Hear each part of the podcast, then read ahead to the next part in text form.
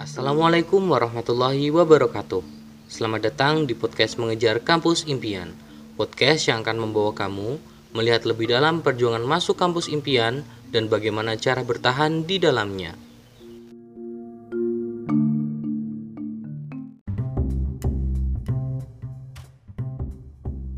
Di episode kali ini, kita akan bahas tentang bias education. Untuk membahas hal tersebut, saya ditemani oleh dua narasumber yang bernama Oke, perkenalkan namaku Bayagi Samsul Uda Salma, biasa dipanggil Samsul. Sedangkan aku namanya Zuda Pratama dan biasa dipanggil Zuda. Samsul Zuda, bagaimana kabarnya? Alhamdulillah, baik. Alhamdulillah saya saya. Kita terakhir ketemu kapan sih? Sul. Satu tahun yang lalu. Eh enggak pak, kemarin kan. Oh iya ding ya.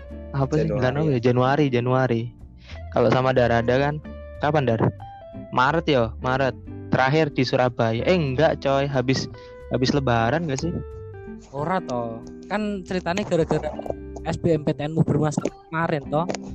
Oh iya, heeh. Ke Surabaya ke Bule buat Oh iya, itu terakhir ya. Oh iya, itu ding. terakhir. Sama Amala sama Yuni. Hmm, hmm. Oke. Aku pengen tahu nih cerita kalian berdua bisa sampai ke bias education. Mulai dari sudah sih. Oke, jadi kan uh, pertama kali aku tahu bias itu dulu aku kan di bias itu kan dua dua generasi aku kan sebenarnya gap year dua tahun nah aku tuh lulus tahun 2017 dan baru terima kuliah itu 2019 jadi selang 2017 ke 2018 dan 2018 ke 2019 itu aku gap gap year nah awal aku tahu bias itu dari temanku temanku anak kampung Inggris. Nah di di bias itu dulu ada yang namanya try try out gratis. Jadi ya masih di awal-awal lah, masih awal-awal dulu bias belum berkembang seperti sekarang, masih biasa. Jadi ada try out gratis. Nah kan berhubung gratis nih, berhubung gratis kan siapa yang nggak apa ya? Siapa yang nggak tergiur kan yang namanya gratis. Jadi aku ikut dulu. Di awal-awal itu ada banyak banget beasiswa. Jadi karena aku dulu tuh masuk ke top rank kan top rank jadi dapat beasiswa 500 terus langsung dah berhubung banyak beasiswa dan bias juga bagus jadi langsung daftar aja di bias. Jadi dulu tuh kayak gitu. Kalau Samsul gimana Sul? Kalau aku sih kan aku kan lulusan tahun 2018 ya. Jadi ceritanya itu kalau aku tuh punya pendirian kalau misalkan aku nggak keterima di SBMPTN itu aku bakal langsung ke kampung Inggris. Nggak bakal nyobain ke ujian mandiri ataupun ujian-ujian yang lainnya gitu. Nah waktu itu kan kebetulan aku nyari di Google ya tentang kampung Inggris itu nah aku mau nyari pertama kan mau les bahasa Inggris dulu aku nyari Google itu ya kamu Inggris yang sekalian tafid nah itu waktu itu dapat di suatu lembaga lah di kampung Inggris. Nah, terus aku kepikiran gimana kalau aku belajar SBM sekalian gitu loh. Jadi apa namanya? Aku les bahasa Inggris sekalian belajar buat SBMPTN tahun depan gitu. Nah, pikiran aku gitu. Nah, aku langsung searching Google nih, iseng-iseng barangkali ada bimbel SBMPTN di kampung Inggris. Klik langsung bias education urutan pertama. Wis, langsung dari titik wah mantap mantap nah, di situ jadi ya itulah dari Google lah terima kasih Google telah mempertemukan aku dengan bias oh iya Zud aku mau tanya nih ini aku dapat info nih. Sebenarnya sudah itu di tahun 2017 tuh udah diterima di teknik mesin UB tapi sudah nggak ambil. Terus malah milih gap year itu bener gak sih jadi apa yo? Itu zaman sombong. Itu zaman sombong dulu. Jadi dulu tuh apa ya namanya keberuntungan ya namanya keberuntungan kan. Dulu menurutku sih ya menurutku tuh SBM yang dulu tuh nggak sesusah sekarang. Sekarang kan susah banget. Dulu tuh waktu 2017 itu nggak sesusah itu. Jadi itu meskipun ngasal sih meskipun ngasal tapi nggak tahu kenapa lolos bidik misi teknik mesin UB nah kenapa nggak aku ambil? Karena ada sih ada masalah keluarga yang mengharuskan aku tuh nggak ambil dan memutuskan untuk gap year. Kan dulu juga ngejarnya itu kan stan. Lu tuh pernah 2017 sama 2018 itu ngubernya tuh nguber stan. Nah karena masih apa ya masih kekeh di stan kan pengen fokus dulu di stan jadi ya udah nggak diambil sombong. Terus gap year dah. Sombong tahun depan nih daftar UB gak diterima. Mungkin UB anti orang sombong padahal lo Betul. temenku loh temenku yang daftar UB semua tuh diterima loh aku tak yang gagal gak paham aku Pi. gak apa-apa wis boleh diceritain nggak pertama kali di bias itu sampai kalian udah keluar dari bias Kalau aku ya, kalau aku sih awal masuk bias sih masih ya masih canggung-canggung gitulah ya. Canggung-canggung soalnya ketemu teman baru. Tapi waktu itu emang yang bikin aku tuh terbuka itu ada si Michael Yunas ya. Itu bikin aku terbuka banget sama Suda juga. Kita geng di belakang ya Sud. Iya di dong. barisan belakang. Dan Nggak belakang gak asik mbak. tapi ada satu permasalahan yang ya mungkin bukan cuma aku doang sih tapi sama tapi dengan satu kelas itu. Yaitu permasalahannya kenapa satu kelas itu semua cowok nggak ada ceweknya gitu. Bahaya bahaya tapi emang emang bener sih biar kita tuh fokus belajar gitu loh nggak mikirin cewek ya Sud. nah dan Iya. itu emang terbukti sih di tiga bulan pertama itu aku Fokus. dan teman-temanku tuh fokus dan nggak mikirin tentang cinta-cintaan nggak mikirin cewek soalnya kita terpisah kalau waktu itu kan ambil ambil dua periode jadi periode di tiga bulan pertama sama tiga bulan kedua nah pas tiga bulan kedua itu emang buat jam terbangnya itu makin dikit yang di mana jam belajar pas tiga bulan pertama itu kan dari pagi sampai malam dari pagi jam 5 sampai malam jam 9 ya biar mm-mm. cuman kalau di tiga bulan kedua itu paling satu hari itu cuma dapat dua jam pelajar dua jam pelajaran lalu sisanya Iya. jadi asisten nah ditambah lagi kalau di tiga bulan kedua itu ya sebagian besar teman-teman itu udah udah ada yang pulang gitu loh yang nggak ngambil periode berikutnya jadi otomatis kelas juga kita kan digabung cewek cowok gitu ya jadi apalagi pas pembagian asistensi wah gitu gitu. bisa rebutan kelas itu kita mesti yang cowok-cowok mintanya ya ke kelas yang yang Yang lawan itulah, jenis. buat yang buat penyemangat gitulah ya buat penyemangat Iya, biar asistensinya itu lebih semangat Ah, gitu ah. lah. nah itu emang lebih banyak lika-liku kehidupannya itu emang di tiga bulan yang kedua sih soalnya gini soalnya di tiga bulan kedua itu banyak sekali tiba-tiba tuh minggu ngilang bawa buku terus ngomongnya mau belajar bareng gitu loh emang lika-liku kehidupannya itu di tiga bulan kedua itu emang lebih banyak. Apalagi nah kalau aku sih pribadi pas tiga bulan kedua kan banyak waktu kosong juga kan. Apalagi kan sehari cuma dua kali masuk kelas terus apa namanya asistensi kan juga malam. Nah, jadi waktu itu aku sama temanku dari camp kambing waktu itu Ufron sama Wariho itu kita ngambil job desk dari Mas Mirza ya Mas Mirza tuh founder bias dulu foundernya bias. Nah job desknya itu apa? Kita jadi tukang. Kita Tukang. jadi tukang. Lumayan dapat duit gitu. Nah, selain itu juga misalkan ada tryout kita juga biasa ikut bareng-bareng tryout. Tryout bareng ya Zud di misal, mana? Di Kediri. Eh nggak ikut aku pak. Oh kau kan ikut ya? sama sama si dia toh si itu loh anak JFM ya itu pokoknya termasuk kaliku di tiga bulan kedua lah ya. Ujian bareng-bareng juga di Malang waktu itu ya. Di Malang itu TBK gelombang satunya. Waktu itu nginep di Wario waktu itu satu kelas bareng ke sana. Terus pas gelombang kedua itu kita di Surabaya. Nah di Surabaya juga kita ada cerita ya Zul, tapi ya udahlah nggak apa-apa lah. Mantap.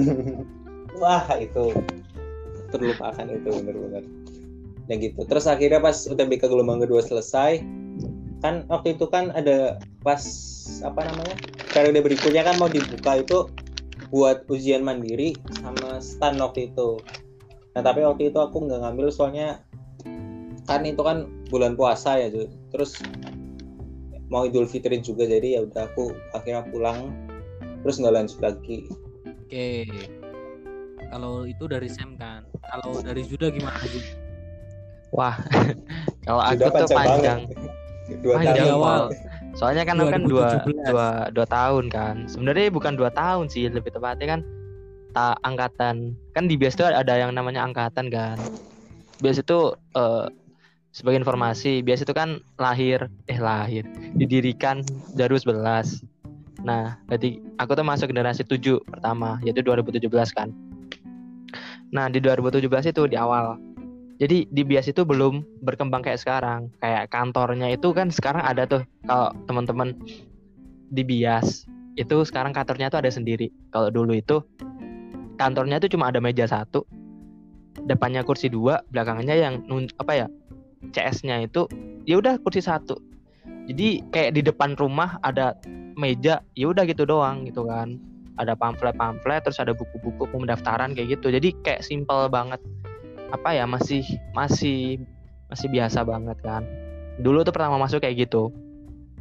Aku pertama masuk itu kan gara-gara ada beasiswa. Jadi aku tuh dapat potongan 50%. Dapat potongan 50%. Jadi di bias itu kerennya kalau kita aktif di bias itu kita dibayarin sama bias. Itu ada kayak gitu di bias itu. Kalau di 2018 itu kan anaknya itu kan banyak. Waktu aku sama Sam sama Darada ini masuk kan ada empat kelas kan. Banyak lah hitungannya ada 100 lebih. Hampir hampir 300 lah kalau di total hampir 200 kalau dulu tuh pertama aku masuk tuh cuma kelas sosum IPS-nya sosumnya itu cuma ada empat eh tiga orang. Empat orang atau tiga orang gitu. Aku lupa. Kelas sainteknya itu cuma ada 8 orang kalau nggak 9 orang. Jadi di total itu antara 13 sama 14 aku lupa. Jadi masih kecil banget kayak kelas privat men. Kayak kelas privat. Dan aku tuh kan sekolah dari man madrasah aliyah kan. Dan itu benar-benar di di desa lah benar-benar di desa. Di perbatasan malah di perbatasan kediri jombang sama malang. Nah di sana itu nggak pernah yang namanya pakai bahasa Indonesia. Sedangkan ngomong sama guru itu pakai bahasa Jawa kalau di Jawa tuh kromo inggil lah. Nah masuk di Pare yang mayoritasnya itu orang orang luar lah. Nah di sana itu aku satu camp sama anak-anak anak Medan anak Karawang gitu kan. Jadi pengalaman pertama itu kayak apa ya ngomong aja tuh bingung. Jadi susah banget gitu kan. Itu berapa hari ya? Itu mungkin seminggu kalau nggak dua minggu. Itu diem jadi banyakkan diem daripada ngomong. Kalau diajak ngomong itu ya ya udah kayak gitu-gitu doang kan susah nggak agak lanyah kayak sekarang lah. Terus di bias dulu itu kan aku kan dapat beasiswa mendapat beasiswa. Nah kalau dapat beasiswa itu ada apa ya ada ada kewajiban lah ada kewajiban. Disuruh micro teaching kayak ngajarin teman-teman kayak gitu. Nah nah dari situ tuh kayak apa ya skillku di skillku dalam mengajar itu kayak terasa gitu kan. Gimana caranya mengajar dengan baik itu kayak gimana. Dan itu seru karena yang dia yang diajarkan teman-teman sendiri jadi kayak apa ya banyakkan guyon lah banyakkan guyon sama seneng-seneng mas apa ilmu juga masuk kayak gitu. Itu sudah berlanjut berlanjut tiga bulan. Nah di sana itu juga apa ya ya biasa lah kalau di Pare itu kan ada yang namanya cinlok kan cinta lokasi. Hmm. ya sempat mengalami kayak gitu juga. Tapi berhubung sudah punya. Jadi mengurungkan Punya itu berbuat seperti itu. Ya kita nggak nggak nggak apa nggak beda jauh lah sul ya. Ya seperti Apa itulah. ya kan? Terus terus tiga udah tiga bulan nih udah tiga bulan. Di bias 2017 nah baru lanjut di tiga bulan setelahnya. Nah di tiga bulan setelahnya itu kalau kalau anak yang aktif itu nggak bayar. Nah kerennya di bias itu kalau seumpama kita aktif jadi ada beberapa la- program lanjutan yang kita tuh nggak perlu bayar.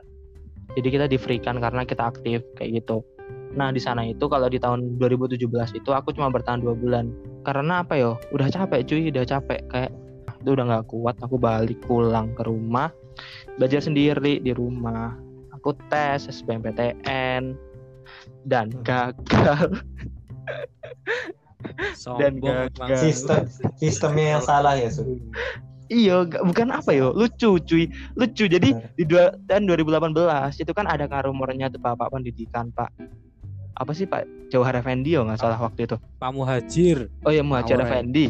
diganti nama orang nanti repot loh kita ini. Oh ya sorry sorry Pak. Ulang ulang ulang Maaf, ulang, Su. Ulang, Pak ulang. Muhajir, iya Pak Muhajir itu Hmm. kan bilang jangan sampai jawaban itu ada yang kosong. Kosong, betul. Nah bilangnya itu setelah ujian yang saintek udah selesai. Nah, kan Jam lucu sih. itu. Iku lucu sih, maksudnya udah selesai apa ujian udah selesai, tapi baru ngomong. Sedangkan ambiguitas di sebelum-sebelumnya itu ada yang bilang jangan ada eh, jangan yang ada yang dijawab ngawur. Gini-gini lah lah lah, bla bla bla kayak gitulah. Semua banyak yang kayak gitu. Hmm. Sedangkan di akhir akhir setelah saintek selesai itu bilangnya kayak gitu. Jadi ya serba salah cuy kayak ya ya udahlah kayak gitu lah udah udah, ber- udah terlanjur juga toh dan aku tuh aku kan sebenarnya spesialisnya hitungan. Nah, kalau wak- waktu TPA itu yang kan ada TPA, Mardas itu kan. Nah, yang aku andelin di TPA itu kan hitungan. Nah, waktu itu lucu juga.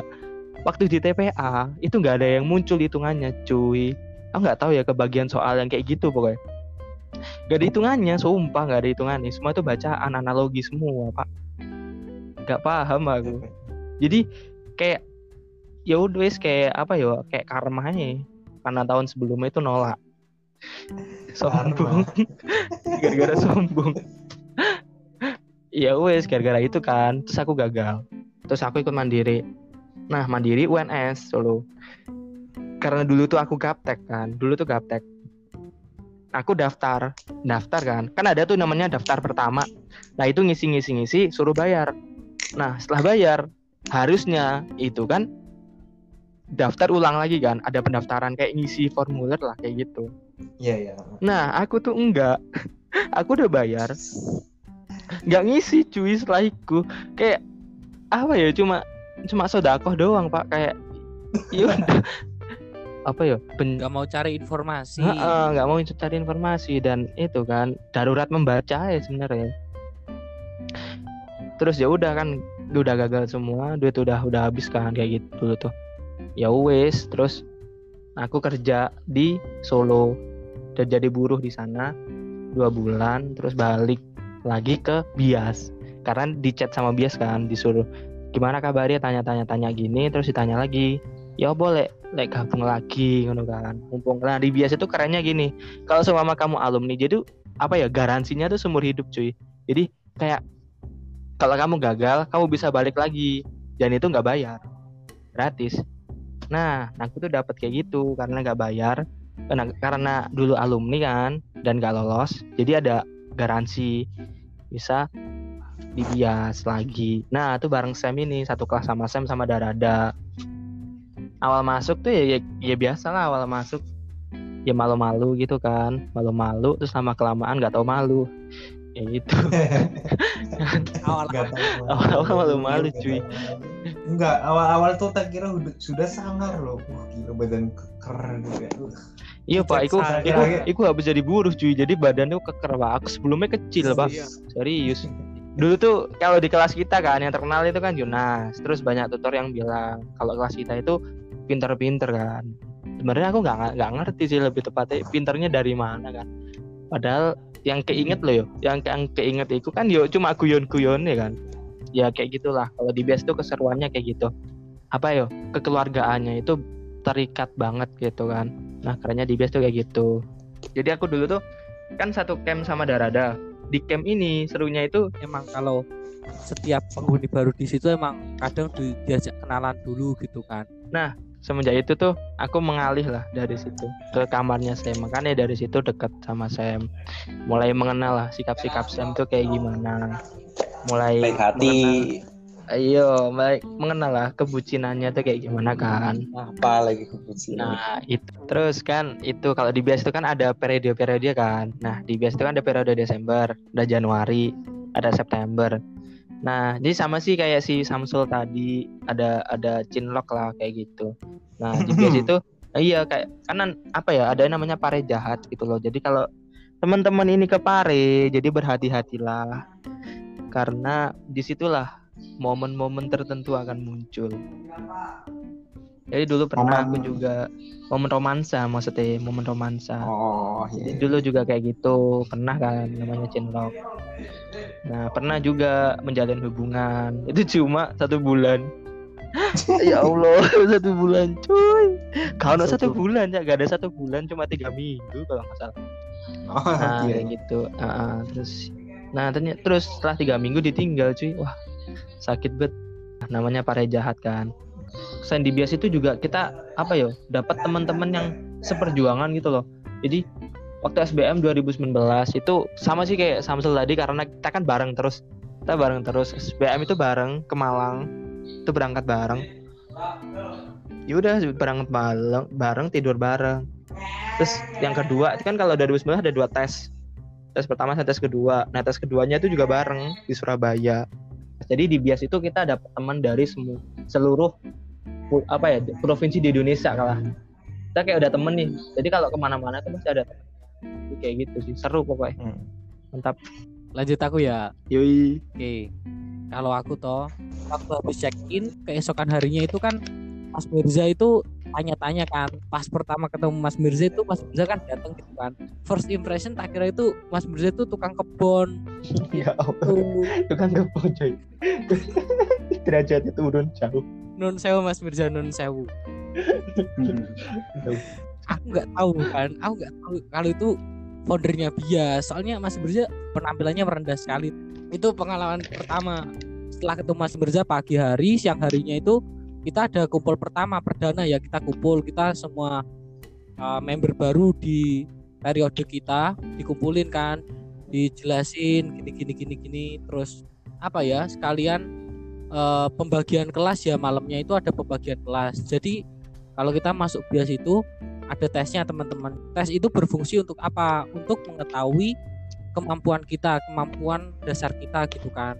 Jadi kalau emang dia udah punya kemampuan tingkat tinggi gitu contohnya kayak Zuda kayak Sam itu kan ya akhirnya dimasukkan ke kelas yang emang tingkat tinggi. Tapi kesoma memang dia masih kemampuannya kurang ya ditaruh di kelas yang emang anaknya seperti itu. Biar dia tujuannya mungkin biar nggak minder gitu kan maksudnya biar bisa tetap mengikuti pembelajaran. Kalau di bias itu aku banyak belajar teman-teman banyak belajar. Maksudnya aku nggak cuma belajar akademik sama bener tadi kayak diceritain Sam gitu kan.